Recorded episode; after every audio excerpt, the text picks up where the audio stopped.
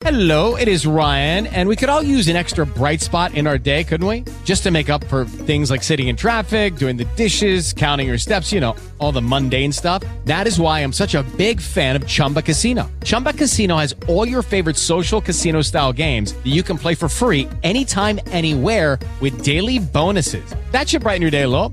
Actually, a lot. So sign up now at chumbacasino.com. That's chumbacasino.com. No purchase necessary. VGW Group. Void were prohibited by law. See terms and conditions. 18 plus. With Lucky Land slots, you can get lucky just about anywhere. Dearly beloved, we are gathered here today to. Has anyone seen the bride and groom? Sorry, sorry, we're here. We were getting lucky in the limo and we lost track of time. No, Lucky Land Casino, with cash prizes that add up quicker than a guest registry. In that case, I pronounce you lucky.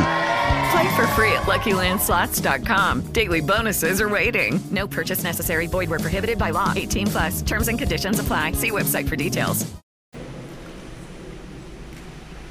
Ci mettiamo in piedi.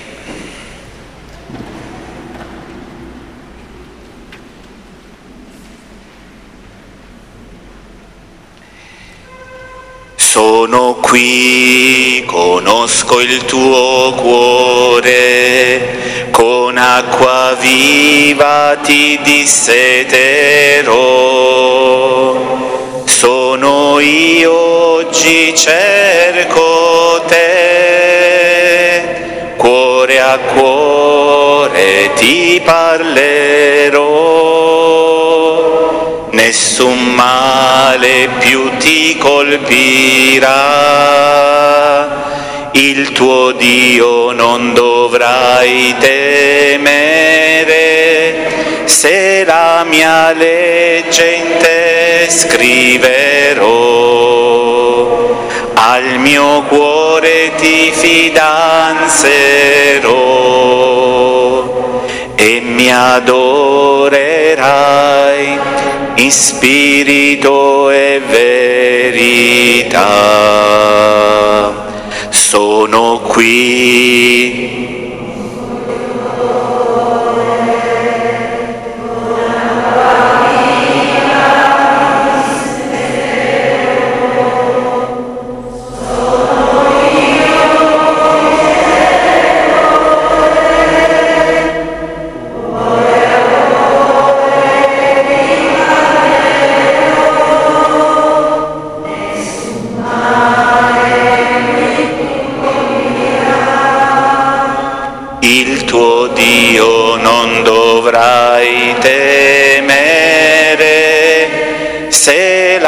Mia legge in te scriverò, al tuo cuore ti fidanzerò e mi adorerai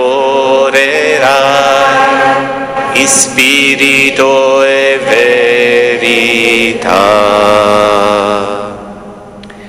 Nel nome del Padre, del Figlio e dello Spirito Santo, il Dio della speranza che ci riempie di ogni gioia e pace nella fede, per la potenza dello Spirito Santo, sia con tutti voi. Signore, noi ti ringraziamo perché ci hai riuniti alla tua presenza per farci ascoltare la tua parola. In essa tu ci riveli il tuo amore e ci fai conoscere la tua volontà.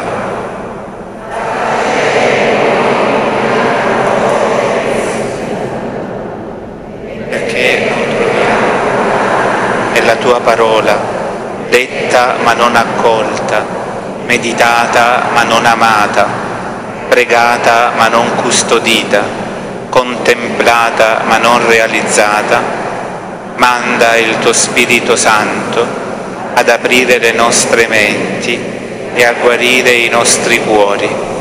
Solo così il nostro incontro con la tua parola sarà rinnovamento. E con lo Figlio e lo Spirito Santo. Dio benedetto. Sediamo.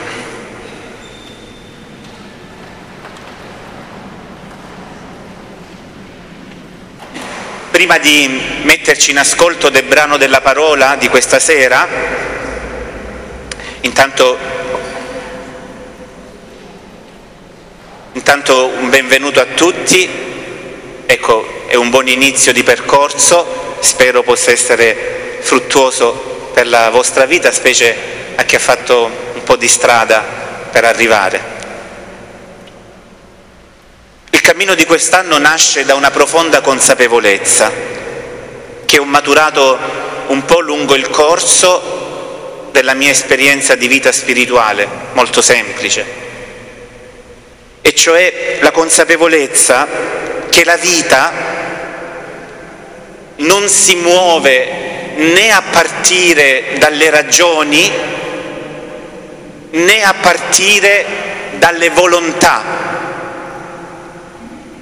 Guardate che questa consapevolezza è una consapevolezza dolorosa, non si acquisisce facilmente, perché tutti quanti noi abbiamo l'idea che la vita debba procedere in ordine alle cose che si capiscono. Io capisco una cosa e dunque quella cosa va perseguita. Io capisco che se ho il diabete mi fa male mangiare il dolce e quindi ci sembra assolutamente automatico non sentire nessuna attrattiva per i dolci, nessuna, nessun desiderio verso i dolci, sembra quasi automatico, l'ho capito e dunque, e non è così, no? Purtroppo la vita non si muove dalle cose che sappiamo, che, che capiamo, né la vita si muove a partire dalla volontà, tutti quanti noi che abbiamo tutti una certa età, tranne qualcuno, siamo stati tutti educati ad una fede, ad una vita cristiana estremamente volontaristica e moralistica. Io no, non dimentico mai una santa donna incontrata nei primissimi anni di messa, io ero uno sbarbatello e lei era una donna già di 85 anni, ma di quelle cristiane fatte a Salice Salentino nel mio primo mandato, quando ero viceparroco insieme a Don Donato Panna. C'era questa donna formata nell'azione cattolica di un tempo, bravissima, la santa donna. E lei mi raccontava che quando la sua educatrice, poi diventata suora, è morta questa educatrice anche in concetto di santità e venerabile di fatto, quando la sua educatrice gli consegnò la guida dell'azione cattolica, all'epoca non so come si chiamavano le, le, le ragazze, fiamme bianche, fiamme gialle, insomma, non si chiamava CR, la sua educatrice gli, fe, le fece salire sulla, sul, sulla sedia, quindi le ragazze stavano tutte sulla sedia, lei passando una a una consegnava la guida e gli diceva volontà, volontà, volontà e siamo tutti cresciuti a pane e volontà, no? Cioè se ti impegni, se sei bravo, se ce la metti tutta, eh, ce la fai. Se l'esempio dei dolci per chi ha malattie che non, non li può mangiare è riuscito, l'esempio della dieta riesce ancora di più. Uno può volere volontà per fare una dieta, poi la volontà non basta più. La vita non si muove né dalle ragioni né dalla volontà, la vita si muove dal desiderio. Ed è il Vangelo a dircelo, eh? la prima parola di Gesù nel Vangelo è che cosa cerchi, che cosa vuoi, perché Gesù aveva capito che la vita si muove dai desideri, non da ciò che capiamo dalle volontà. Poi come Chiesa l'abbiamo dimenticato, abbiamo moralizzato tutto, abbiamo dimenticato che bisogna evangelizzare il desiderio. Cosa significa evangelizzare il desiderio? Significa scendere dentro i pensieri e i sentimenti del cuore vedremo quest'anno. Il percorso di quest'anno è una discesa dentro i pensieri e i sentimenti del cuore per, per tentare di evangelizzare, intanto per tentare di riconoscerli, di vederli, di guardarli, di prendere dimestichezza con il cuore. Apro e chiudo la parentesi, quando parlo di cuore parlo del cuore in senso biblico, quindi non del cuore nel senso della letteratura moderna, dove per cuore oggi si intende tutta quella parte mielosa, sentimentalistica, emozionale di noi, che pure c'è. Ma quando dico cuore, la Bibbia quando dice cuore in ebraico, cuore si dice lev. Quando dico cuore, dico la sede dei pensieri e dei sentimenti. Non solo dei sentimenti, e dunque anche degli istinti e delle emozioni, ma principalmente è la sede del, dei pensieri e de, di ciò che mi muove, eh? di ciò che si muove dentro di me e che poi muove la vita. Con questo noi dobbiamo prendere contatto quest'anno. Il cammino di quest'anno si chiama l'arte di evangelizzare gli affetti ed il cuore. Volutamente non ho voluto nel titolo, che poi è circolato no, nel, sulle locandine, così, mettere l'arte di evangelizzare pensieri e sentimenti perché per capire il significato dei pensieri e dei sentimenti bisognerà fare un po' di percorso, no? perché altrimenti continueremo a pensare che i sentimenti stanno nella capoccia e non è così. I pensieri non, non coincidono con la ragione o con l'intelletto. I pensieri sono un'altra cosa, li vedremo e i sentimenti stanno nel cuore, no? Ancora una volta, diciamo, dicotomizzando l'uomo, no? Scindendo l'uomo in due, i pensieri nella, nella testa, i sentimenti nel cuore, gli istinti e le emozioni nella pancia.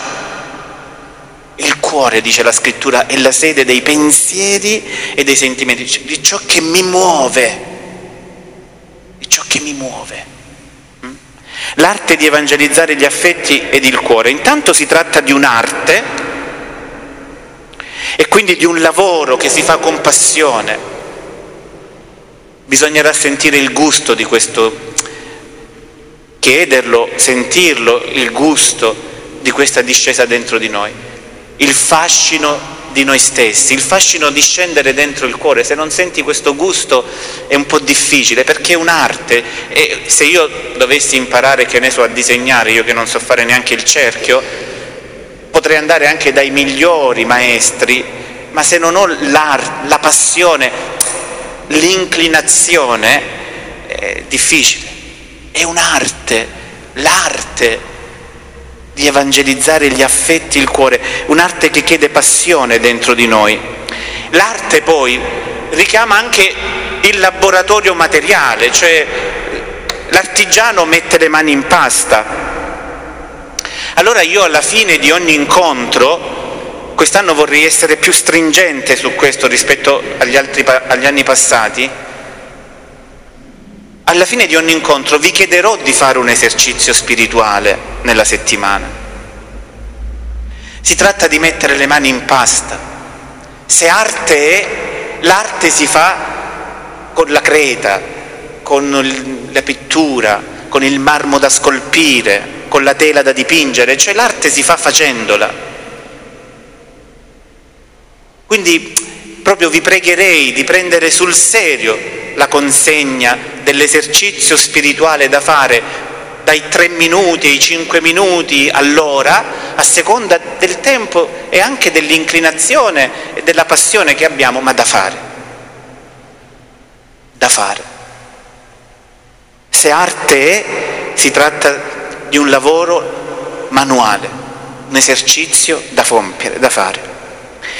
Arte perché non siamo nella logica delle regole ma nella logica della creatività, sicché poi ognuno di noi calerà tutto quello che noi diremo quest'anno, hm, lo calerà dentro la sua esperienza di vita, lo personalizzerà, non potrà essere un cammino uguale per tutti. Ognuno di noi poi lo sentirà suo e lo farà nella creatività, perché e forse anche io non sono bravo in matematica, dire che non sono bravo è un eufemismo. Oggi ho dovuto chiedere ai ragazzi di Cresima che pensavano stessi scherzando quanto fa 6 per 20, che non mi veniva in mente, e dire che, so, che non sono bravo è un eufemismo, quindi. però forse per la matematica, cioè se uno ti dà un'equazione i passaggi più o meno sono quelli e forse no, professoressa, forse anche lì qualcuno personalizzerà, hm? ma per l'arte poi no. Dunque noi quest'anno guarderemo sostanzialmente otto pensieri e sentimenti che albergano nel nostro cuore.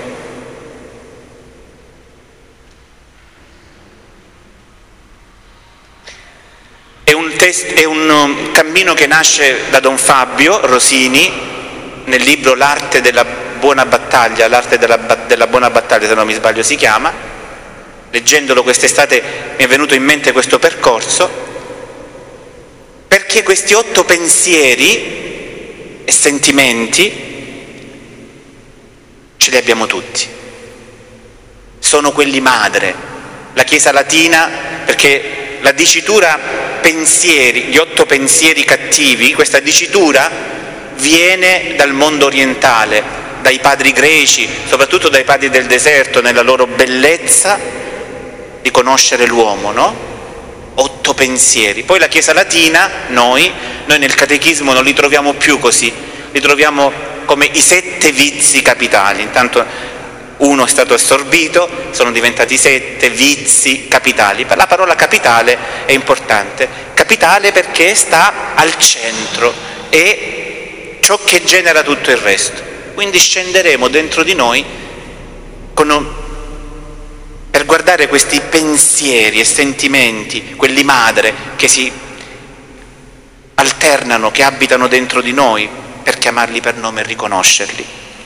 Faremo tutto questo con la guida però della parola di Dio. E questo diciamo è la differenza. With lucky landslots, you can get lucky just about anywhere. Dearly beloved, we are gathered here today to. Has anyone seen the bride and groom? Sorry, sorry, we're here. We were getting lucky in the limo and we lost track of time.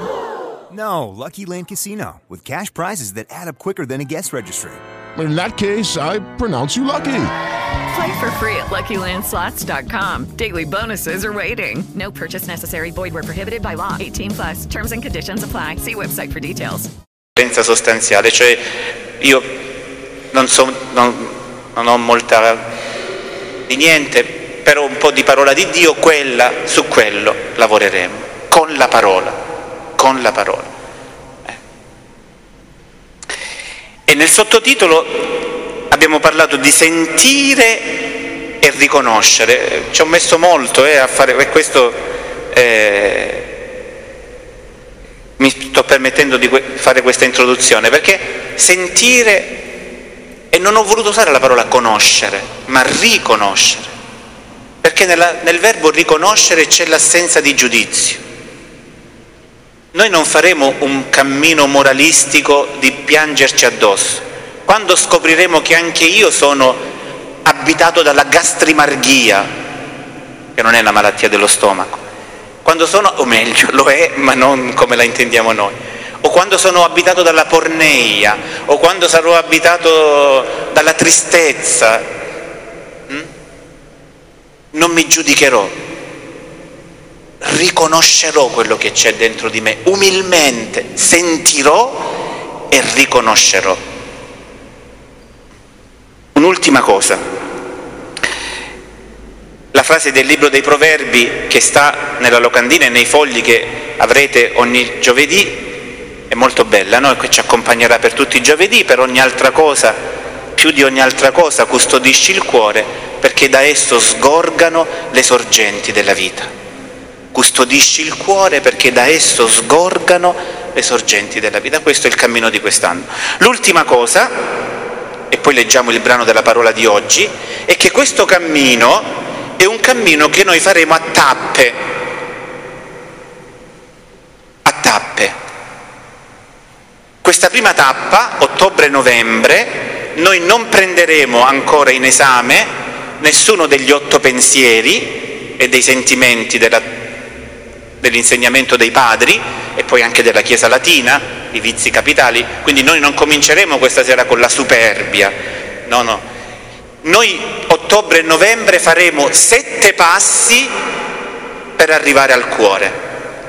Perché io ho l'impressione che quando parliamo di cuore, di pensieri e di sentimenti, parliamo di contenitori vuoti, che abbiamo proprio bisogno di capire come scendere nel cuore. Come farò a, a, a sentire? Come si fa a sbloccare il sentire?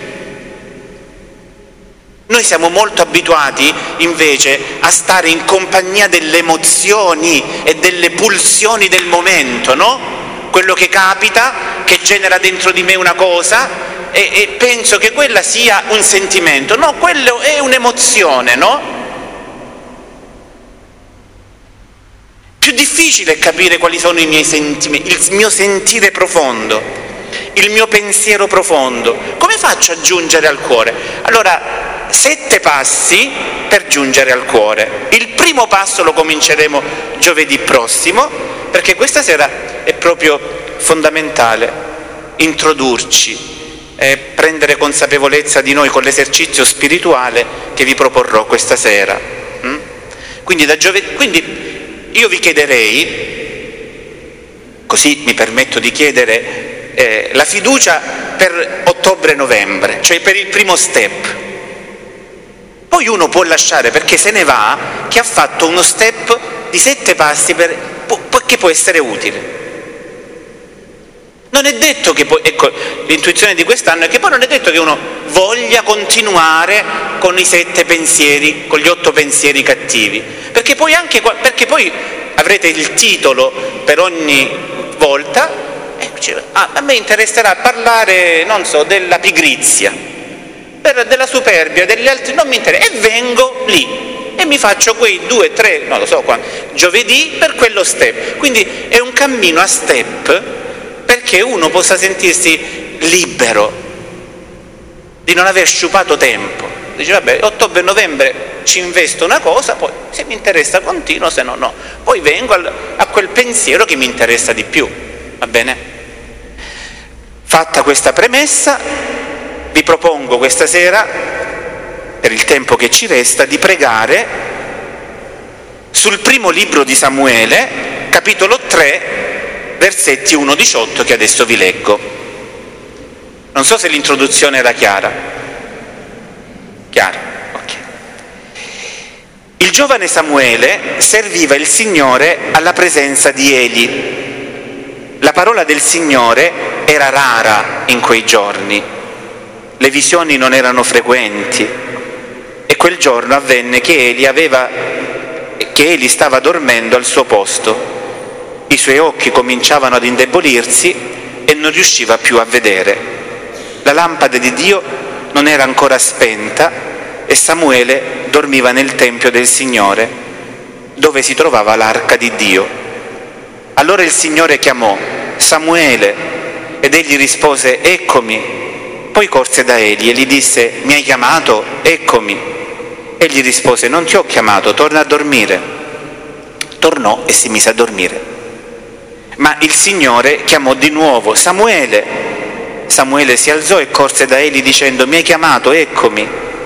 Ma quello rispose di nuovo, non ti ho chiamato, figlio mio, torna a dormire.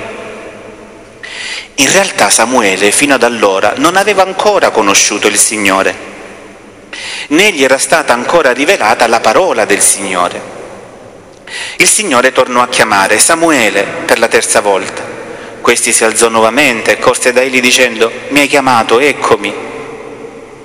Allora Eli comprese che il Signore chiamava il giovane. Eli disse a Samuele, vattene a dormire e se ti chiamerà dirai, parla Signore, perché il tuo servo ti ascolta. Samuele andò a dormire al suo posto. Venne il Signore, stette accanto a lui e lo chiamò come le altre volte, Samuele, Samuele. Samuele rispose subito, parla perché il tuo servo ti ascolta. Allora il Signore disse a Samuele, ecco io sto per fare in Israele una cosa che risuonerà negli orecchi di chiunque l'udrà. In quel giorno compirò contro Eli quanto ho pronunciato riguardo alla sua casa da cima a fondo. Gli ho annunciato che io faccio giustizia della casa di lui per sempre, perché sapeva che i suoi figli disonoravano Dio e non li ha ammoniti. Per questo io giuro contro la casa di Eli, non sarà mai più espiata la colpa della casa di Eli, né con sacrifici né con le offerte. Samuele dormì fino al mattino, poi aprì i battenti della casa del Signore. Samuele però temeva di manifestare la visione ad Eli. Egli chiamò Samuele e gli disse, Samuele, figlio mio, rispose, eccomi, disse, che discorso ti ha fatto? Non tenermi nascosto nulla. Così Dio faccia a te anche peggio se mi nasconderai una sola parola di quanto ti ha detto. Allora Samuele gli svelò tutto e non tenne nascosto nulla e disse, e il Signore faccia ciò che a lui pare bene.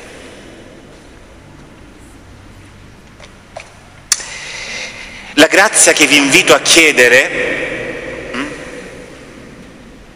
è questa. Chiediamo al Signore che ha chiamato, amato Samuele, così parla di lui il libro del Siracide, Samuele l'amato, e gli ha mostrato il suo amore chiamandolo nella notte, che faccia sentire anche a noi, nelle notti delle nostre esistenze, la sua presenza. Chiediamo la grazia di sentire anche noi, come Samuele, nelle notti delle nostre esistenze, la sua chiamata la sua presenza, il suo amore, quello di ieri, quello di oggi e quello di sempre. Questa è la grazia che vi invito a chiedere, da tenere come sottofondo a quanto tenterò di dirvi. Vedete, nel corso degli esercizi spirituali, della vita spirituale, ormai abbiamo imparato, no? Che gli esercizi spirituali non sono quelli della settimana né quelli del mese, ma è la vita spirituale. Questa di oggi è il principio, il fondamento. E noi non potremmo partire facendo i sette passi per avvicinarci al cuore senza il principio di tutto. Il punto determinante della vita di Samuele, quello che abbiamo ascoltato, è la gratuita iniziativa di Dio È lui il principio di tutto. Senza questa visione spirituale, teologica della vita, noi annasperemo. Se tu sei qui, se tu sei qui per qualunque ragione, è perché Dio ha preso l'iniziativa di chiamarti nei modi e nelle forme più disparate, quella del sonno per Samuele, quella di una locandina, di un amico che ha passato parola, di qualunque cosa. Ma ricordati, ma questa, questa igiene spirituale è importante, che se tu sei qui è perché Dio ti ha voluto qui. È il principio, capito, da cui parte tutta la vita spirituale è Lui che mi si rivela, è Lui che mi cerca, è Lui che mi ama. Non sono io che devo cercare Dio annaspando, cercando ragionamenti, cercando dimostrazioni. Non sono, non sono io che devo giustificare Dio, dimostrare Dio, incontrare, è Lui che nel momento in cui mi mette un desiderio dentro, una domanda dentro, una ricerca dentro, mi ha toccato già. Se tu perdi questa consapevolezza della vita, eh, si capovolge tutto, Dio diventa quello a cui dobbiamo fare favori, diventa quello a cui noi dobbiamo andare, dobbiamo fare, dobbiamo dire. Perdiamo la gratuità, la, gra- la gratuità e la gratitudine del rapporto con Dio. Vedete, anche nei Vangeli si trova questa, per Gesù per esempio, è fondamentale il battesimo del Giordano, dove il Padre gli rivela qual è la sua vocazione, qual è la sua missione, quello è il principio e fondamento della vita di Gesù, il Padre che lo chiama figlio, principio. poi Gesù potrà andare, senza quella parola, Gesù non poteva andare sulla croce. Se il padre nel battesimo del Giordano non gli avesse detto tu sei mio figlio e ti amo, ti amo, Gesù non sarebbe andato sulla croce, non poteva andare sulla croce. E se fosse andato sulla croce sarebbe stato come Seneca, sarebbe stato come altri che per amore della verità hanno anche, come i kamikaze, voluto il suicidio. La differenza tra la morte di Gesù e un suicidio è questa. È che Gesù ha sentito vera per tutta la vita, anche quando era buio pesto, quando era tutto nascosto, quando il cuore e le viscere e il corpo erano straziati, lui ha sentito il principio e fondamento della vita. Tu sei figlio mio e io ti amo. Non so se mi sono spiegato.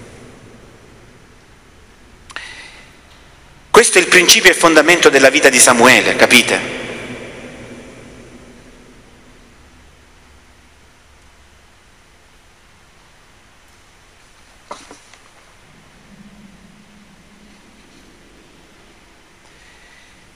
Vediamo adesso, se trovo il foglio,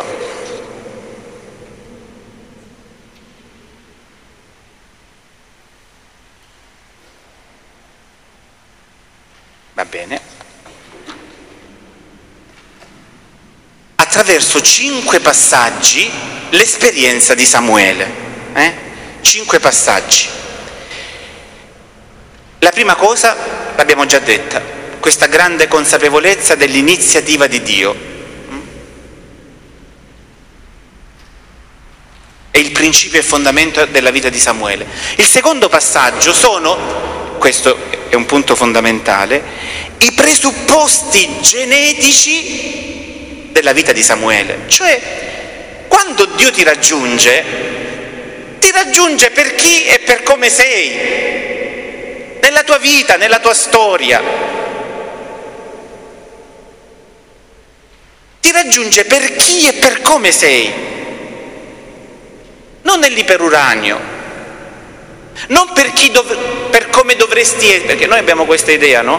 Che per avvicinarci a Dio dobbiamo credere prima, dobbiamo essere bravi, dobbiamo avere fede, poi ci avviciniamo a Dio, è esattamente il contrario. Dio ti raggiunge, principio e fondamento, e ti ama lì dove sei, allora vediamo quali sono i presupposti genetici di Samuele e vi proporrò il primo punto di preghiera, perché poi a noi poco importa dei presupposti genetici di Samuele, a noi importa questa sera vedere quali sono i nostri presupposti genetici. Beh, il primo è quello della madre Anna. La mamma di Samuele si chiama Anna e Anna è una donna che ha una profonda ferita nel cuore una di quelle ferite che per l'ebraismo era la ferita principale, la ferita determinante, era sterile. Per una donna ebrea la sterilità era la peggiore. Hello, it is Ryan, and we could all use an extra bright spot in our day, couldn't we? Just to make up for things like sitting in traffic, doing the dishes, counting your steps, you know, all the mundane stuff. That is why I'm such a big fan of Chumba Casino. Chumba Casino has all your favorite social casino style games that you can play for free anytime, anywhere with daily bonuses. That should brighten your day a. Actually, a lot. So sign up now at chumbacasino.com. That's chumbacasino.com. No purchase necessary. Group. Void were prohibited by law. See terms and conditions. 18 plus. delle maledizioni peggiore della morte. Mm? Anna vive questa sua condizione in maniera molto pesante, perché tra l'altro il marito, Elkanà, è poligamo, perché al tempo si potevano avere più mogli. E Elkanà aveva due mogli, Anna e Penninà, nome bellissimo che consiglierei di dare ai figli, Penninà. Eh? Penninà è molto fertile ed Anna è sterile. Tra l'altro questa sua amarezza, l'amarezza di Anna, tornava ogni volta che si faceva il pellegrinaggio, sapete che gli ebrei erano tenuti almeno a tre pellegrinaggi annuali al Tempio di Gerusalemme, ma uno era proprio obbligatorio, Ogni volta che si tornava al Tempio di Gerusalemme, dopo l'offerta della famiglia, la famiglia andava nel Tempio, faceva il suo sacrificio e poi si, ci si fermava a banchettare, né più né meno di quello che si combina oggi nei nostri pellegrinaggi, si va al santuario, poi si fa il pranzo a sacco, si va a mangiare da qualche parte, quindi la famiglia si fermava a mangiare. E quando il canà distribuisce le porzioni del cibo, a Penninà dà doppia porzione per lei e per i figli che da lei sono nati, mentre ad Anna dà una sola porzione. Ad Anna invece, dice 1 Samuele 5,7, ad Anna invece il Canà dava una parte sola. La sua rivale per giunta l'affliggeva con durezza, poi Penninà era antipatica, la sua rivale l'affliggeva con durezza a causa della sua umiliazione, perché il Signore aveva reso sterile il suo grembo. Così succedeva ogni anno. Tutte le volte che salivano alla casa del Signore, quella la mortificava. Anna dunque si mise a piangere e non voleva prendere cibo. Il Canà le, le vuole bene, le si avvicina e dice ma perché sei afflitta? Perché io non valgo per te più di dieci figli. Che bello, no? Un marito che dice alla moglie dai, ma io non valgo per te più di dieci figli, non ti basto io. E ad Anna non bastava. Quella volta, quell'anno Anna non prende cibo, va al Tempio e prega. Dice così, versetti 10-11, sempre di primo Samuele, capitolo 1. Essa era afflitta ed innalzò la preghiera al Signore, piangendo amaramente. Poi fece questo voto, Signore degli eserciti, se vorrai considerare la miseria della tua schiava e ricordarti di me, se non ti dimenticherai della tua schiava e darai alla tua schiava un figlio maschio, io lo offrirò al Signore per tutti i giorni della sua vita e rasoio non passerà sul suo capo. Cioè fa un voto. Allora Anna è una donna mortificata, umiliata, ma anche religiosa, non di fede, è una donna religiosa, va al Tempio e commercia con Dio. È dall'abbondanza del suo dolore che esce questo voto, è dallo strazio del suo cuore che fa voto al Signore e dice, Signore, se mi dai un figlio, io lo... Sapete, no? Non passare, non passare il rasoio sulla testa significa essere consacrato al Signore. Eh? Quindi questo era il segno della consacrazione. Quindi Anna dice io te lo offrirò, starà con te, non lo terrò per me però toglimi questa umiliazione e io ti offrirò questo figlio. Questi due aspetti di Anna incideranno su tutta la vita di Samuele. Samuele sarà un uomo molto permaloso, basterà vedere la successione di Saul, dove emerge tutta la permalosità probabilmente ereditata da Anna, hm? Dal dolore della madre, anche lui è diventato molto sensibile tanto sensibile da diventare permaloso perché la povera Anna aveva le sue ragioni, lui meno, ma anche la sua fede, anche la sua religiosità, Samuele l'avrà presa dalla madre. Poi abbiamo il padre, Elkanà, mm? Elkanà. Elkanà è un uomo semplice, non si accorge del dolore di Anna, non si accorge che quando divide le porzioni ferisce Anna. Eh? È gentile nei confronti di Anna, le dice parole belle, le dice guarda io valgo per te molto di più, però è un uomo autoritario il Canà, è un uomo che porta diciamo, avanti la famiglia, che tiene insieme questa poligamia difficile per Anna, pur, aman- difficile per Anna, pur amando lei, e il Canà tuttavia probabilmente non capisce fino in fondo il dolore di Anna perché aveva avuto i figli dall'altra che non amava per giunta.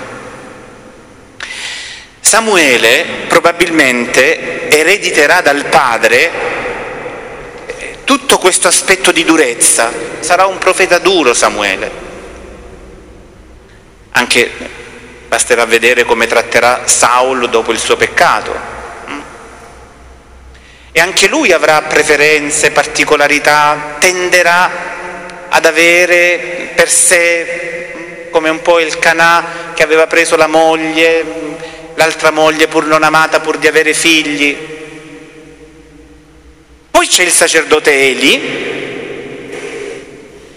il sacerdote, il quale quando vede Anna pregare le si avvicina e le dice, senti, ubriaca, quando smaltirai il tuo vino? Vai a smaltire il vino da un'altra parte, dovete sapere. Avete sentito che Anna pregava muovendo le labbra e la testa, ma senza parlare.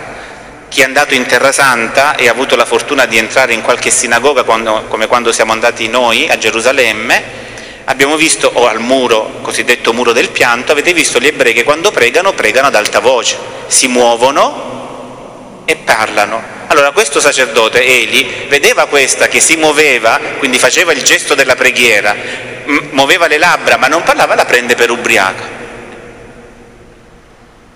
Eli è un sacerdote ambivalente, è bravo Eli, però poi non si accorge del dolore di Anna. Lui proprio che doveva essere, diciamo, vicino a chi soffre, scambia il dolore di Anna per ubriacatura, ma soprattutto, l'abbiamo ascoltato nella profezia, Eli non sarà capace di tarpare eh, le, le ali ai figli, i figli di Eli sono un disastro.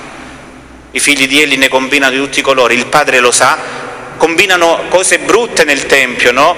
chiedendo rapporti sessuali in cambio di sacrifici, chiedendo soldi in cambio di... Eli vede la corruzione dei figli ma non interviene. Eli inciderà quando Samuele per tre volte si sente chiamare lui che doveva essere esperto di come parla il Signore, uno che va dal padre spirituale, gli dice sai ho sentito questa voce e quello gli dice ma va torna a dormire per due volte, poi la terza si ricorda, insomma, però Eli è genuino, eh? è un uomo con tante fragilità ma è genuino, poi alla fine riconoscerà la voce del Signore e sarà lui ad indirizzare Samuele e non vorrà che il Signore gli tenga nascosto nulla e dirà alla fine, se così ha parlato il Signore, faccia il Signore quello che crede opportuno. Anche Eli inciderà molto sulla fede di Samuele, che solo alla fine della vita, anche lui, con tutte le sue contraddizioni, riuscirà ad abbandonarsi a Dio. E poi infine ci sono i fatti, il Tempio, il pellegrinaggio, l'offerta, la preghiera di Anna, vedete, ci sono tante circostanze, punto di preghiera, i presupposti genetici di Samuele. Proviamo a chiederci, vedete, il Signore anche per noi, anche per me, ha operato attraverso la famiglia, la mia vita, l'infanzia, l'educazione, i maestri, i preti che ho avuto, buoni, mezzi buoni, sgangherati come Eli, eventi, storie. Sono capace di comprendere tutto questo nella pace e nella libertà del cuore? Noi non potremmo scendere nel nostro cuore, cominciando questi sette passi, se non facciamo una profonda riconciliazione con la nostra storia. Sono capace di comprendere, di contemplare la mia storia dalla mia infanzia nella pace, nella libertà, oppure ho rimorsi, paure, ho rimosso qualcosa di spiacevole se dovessi dire quali sono le radici, le persone, gli eventi che mi hanno fatto nella vita, riuscirei a parlarne con serenità e verità? Questo è il punto. Perché il Signore non ti raggiungerà da un'altra parte, non ti raggiungerà dalla luna né dalle stelle, il Signore ti raggiungerà passando dalla tua vita, dalla tua storia. E la storia è fatta di presupposti genetici, una madre, un padre, un prete, eventi, storie, accadimenti, maestri.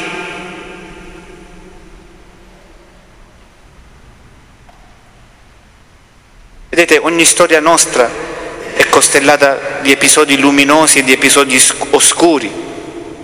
Riuscire a purificare la memoria, a tenere insieme la vita, a benedire per tutto, è cosa difficile, ma assolutamente necessaria.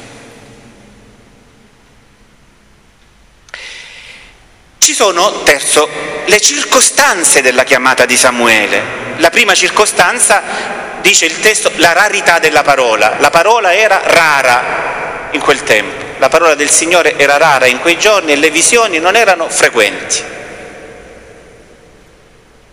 Ci sono tempi in cui non sentiamo più il Signore, è una circostanza, è un dato di fatto, non, c'è né da colpevolizzarsi né da gridare al lupo al lupo, è così.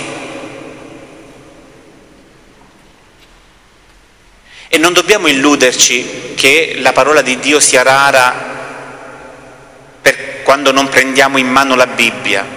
Io posso anche prendere in mano la Bibbia cento volte al giorno, leggere il Vangelo del giorno tutti i giorni e la domenica partecipare a messa e sentire che la parola per me è rara o assente, non coincide con la pratica materiale.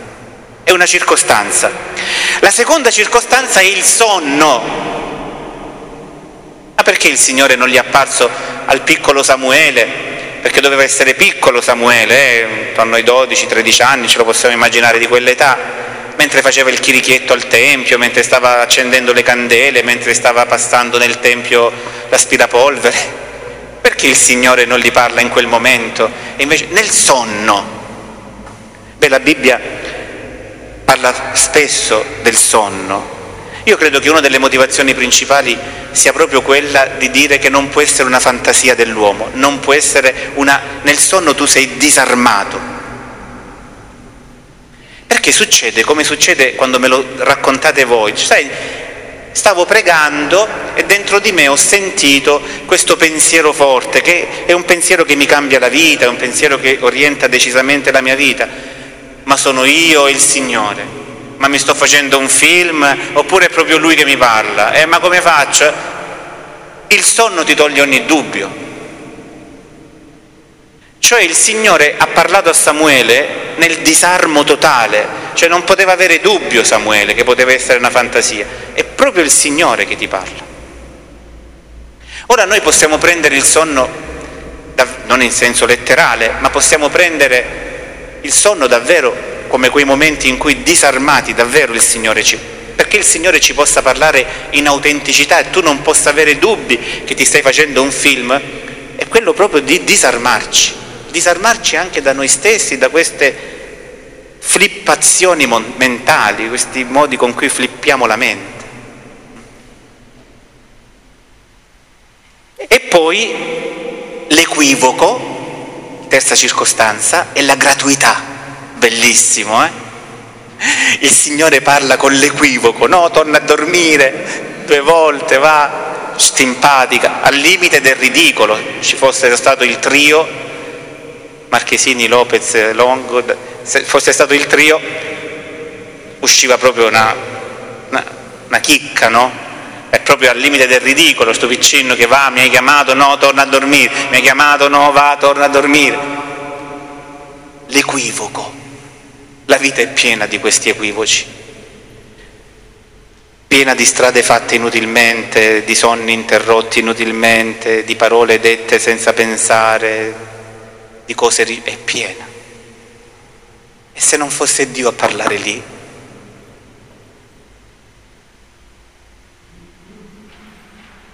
E se non fosse Dio a parlarti lì? E la gratuità, no? Quando finalmente Eli capisce, disturbato la terza volta dal sonno, meno male che non c'aveva un bastone vicino, capisce, dice parla Signore che il tuo servo ascolta. Ecco la gratuità dell'ascolto. Eh. Secondo punto di preghiera. Mm?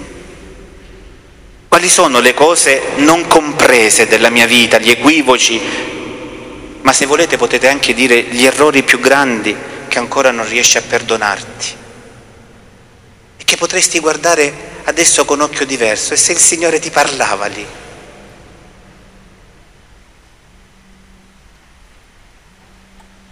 Riesco a riconoscere ora attraverso questa parola di Samuele la presenza della mano di Dio? Mm? Quali sono gli errori che ancora io non riesco a perdonarmi? Gli equivoci della vita che ancora bruciano? Le circostanze? Mm? Per Samuele la rarità della parola, il sonno, l'equivoco, per me quelle che sono, dove il Signore mi ha incontrato.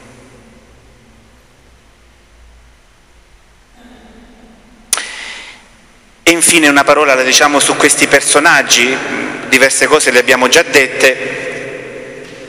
Eli, che rappresenta l'uomo del culto, ma non spirituale, molto attento all'ordine del Tempio, tant'è che quando vede questa pregare e la scambia per ubriaca la caccia perché tiene al decoro del Tempio, ma non capace di parola di Dio. Vedete che questo Eli ci vive dentro, possiamo essere uomini e donne di culto, di religione, ma senza fede. La religione non è la fede.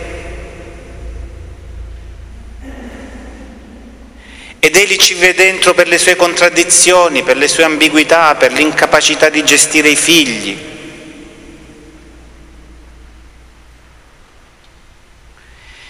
E Samuele, l'altro grande personaggio su cui ancora non abbiamo detto niente. Vedete, il cammino di Samuele è un cammino a tappe e mi piace molto che sia un cammino graduale. È un ragazzo buono, cresciuto nel Tempio perché la madre ha fatto un voto e l'ha lasciato lì. Eh? E pare fare tutto con diligenza, è un ragazzo diligente, ma non ha esperienza di Dio. La parola di Dio era rara anche per Samuele e il testo sottolinea che Samuele non aveva ancora fatto esperienza della parola di Dio. È un giovane che ha rispetto di Eli e presenta una inclinazione al servizio. Un'inclinazione al servizio. E soprattutto, vedete, compie questo cammino a tappe e il momento fondamentale, centrale, è quando lui si consegna, dice parla Signore che il tuo servo ascolta. È il passaggio da una vita buona alla vita spirituale. Questo passaggio ha da venire quando viene, non è detto che sia avvenuto manco per me che sono prete da 23 anni. Una vita buona, come quella del piccolo Samuele, non significa ancora una vita spirituale.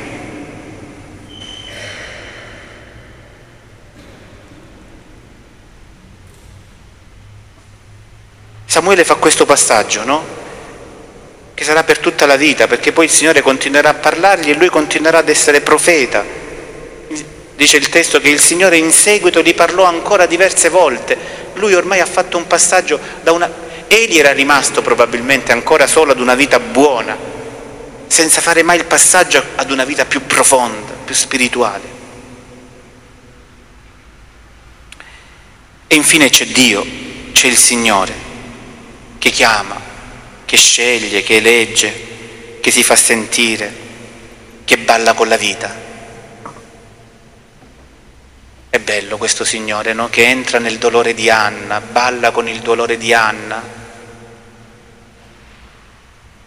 che entra nelle pieghe della rozzezza di Elkanà che non si rende conto di sua moglie, entra nelle ambivalenze e nelle ambiguità di Eli ed entra nella vita di Samuele. Questo Dio che si coinvolge nella storia, in punta di piedi, negli equivoci, nei dolori, bellissimo. Terzo punto di preghiera, chi è Dio per me? Che cosa significa credere? Me lo devo chiedere di tanto in tanto, perché il volto di Dio di tre anni fa, dieci anni fa, vent'anni fa, probabilmente è cambiato, non corrisponde più a quello di oggi. Che significa per me credere? Perché può, può essere che anch'io sia sbilanciato solo su una vita buona, ma non ancora evangelica, non ancora la vita spirituale. Questo è il terzo punto di preghiera. Concludo. il contenuto della rivelazione. Guardate che è drammatico. Eh? Piccolo Samuele deve denunciare Eli e gli deve dire il Signore ti punirà perché non ne può più dei, dei suoi figli, dei figli di Eli e del fatto che tu non sia intervenuto. Avete sentito? Io sto per fare in Israele una cosa che risuonerà negli orecchi di chiunque l'udrà. In quel giorno compirò contro Eli quanto ho pronunciato a suo riguardo. Gli ho annunciato che io faccio giustizia della casa di lui per sempre, perché sapeva che i suoi figli disonoravano Dio e non li ha ammoniti. Per questo io giuro contro la casa di Eli. A Samuele viene consegnata una parola difficile, è il passaggio dalla vita infantile alla vita adulta, all'assunzione di responsabilità, a non seguire la corrente, a dire la verità, a star dentro l'autenticità, a non barattare niente. Passaggio duro, eh? Perché si può rimanere adolescenti ed infantili anche a 60 anni, vivendo di compromessi, di cose nascoste, di mezze verità, di accomodamenti di ogni tipo. Samuele è libero, eh? perché ad un certo punto egli gli chiede dimmi cosa ti ha detto il Signore, non mi tenere nascosto nulla, lo minaccia, gli dice il Signore faccia a te peggio se non mi dirai la verità e il povero Samuele poteva anche scimmiottare, poteva rimanere in un'età infantile, cioè senza l'assunzione di responsabilità. Invece ha avuto coraggio di diventare adulto di assumersi la responsabilità della vita, della vita, perché questo è l'adulto. E ci sono ragazzi di 17-18 anni responsabili della loro vita e sessantenni adolescenti. Il quarto punto di preghiera è proprio questo, no? Questo coraggio viene frenato dalle paure, la paura del compromesso, la paura di essere guardato male, la paura di perdere qualcosa, la paura di essere giudicato. Prova a chiederti quali sono le paure, le paure più grandi che hai, ma anche prova a chiederti da dove vuoi ricominciare oggi nella tua vita, nell'assunzione della responsabilità, da dove vuoi cominciare il tuo percorso di autenticità, di verità, di responsabilità della vita, da dove? concretamente. Riassumo i quattro punti di preghiera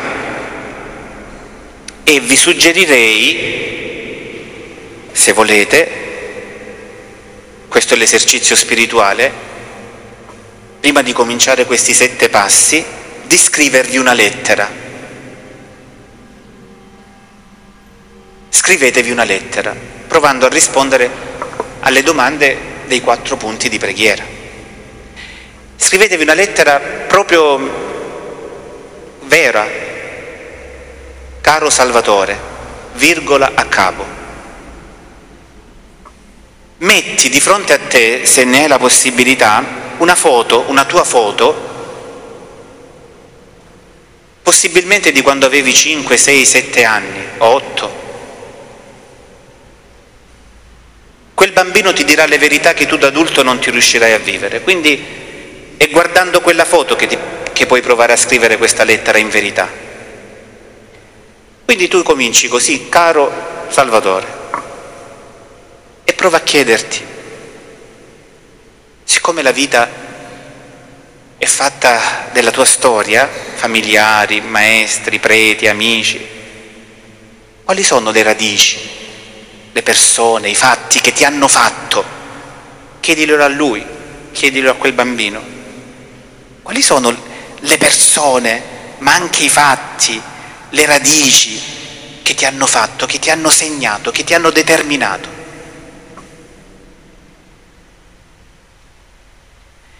Poi prova a guardarle dopo che hai scritto e vedi se sei nella pace oppure nella libertà, nella pace, oppure se hai rimorsi, odi, rancori. Chiedi al Signore di purificarti. Non so se mi ho spiegato. Mi ho spiegato? Poi continua la lettera. Prova a raccontarti, sempre avendo questa foto davanti, quali sono le cose che non hai compreso della vita, gli errori che non riesci a perdonarti, che non riesci a perdonare agli altri, dove non riconosci la presenza del Signore. Poi ti fermi, guardi quello che hai scritto e chiedi al Signore la grazia invece di vedere che tutto, tutto concorre al bene per coloro che amano Dio. Anche quella caduta, anche quello strafalcione, anche quello schiaffone della vita.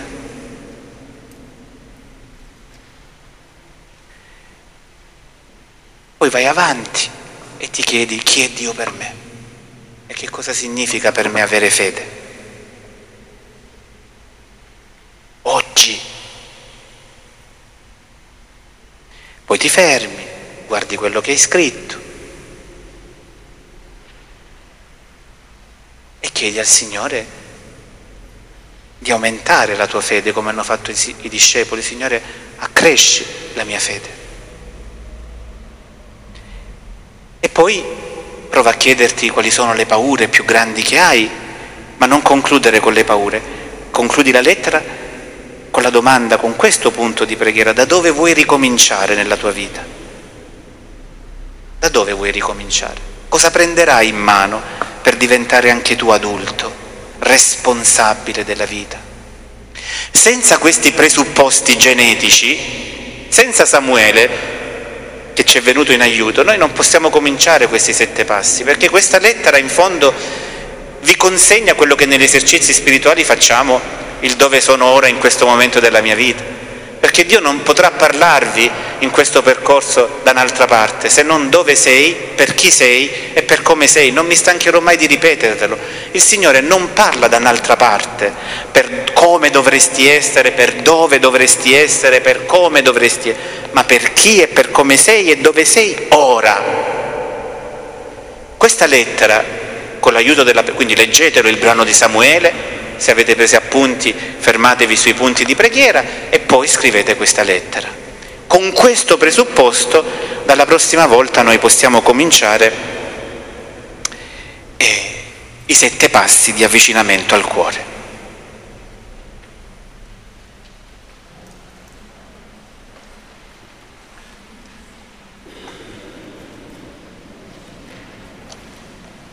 Ci mettiamo in piedi.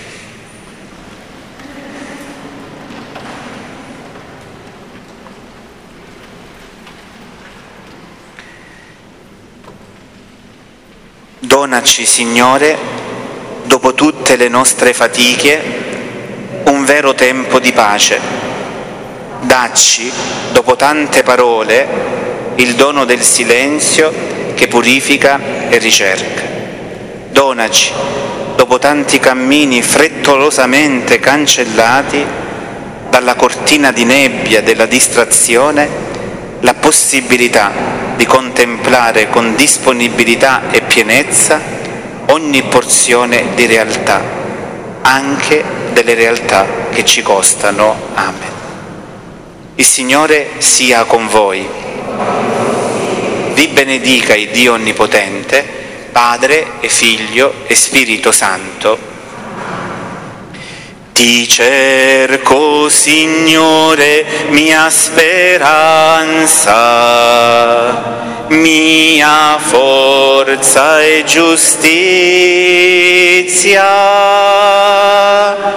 Buon pastore, mia guida e salvezza, mio Signore, mio Dio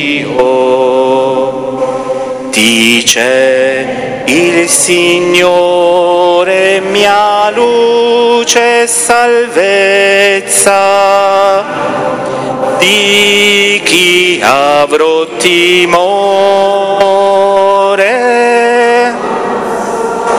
Il Signore mia difesa,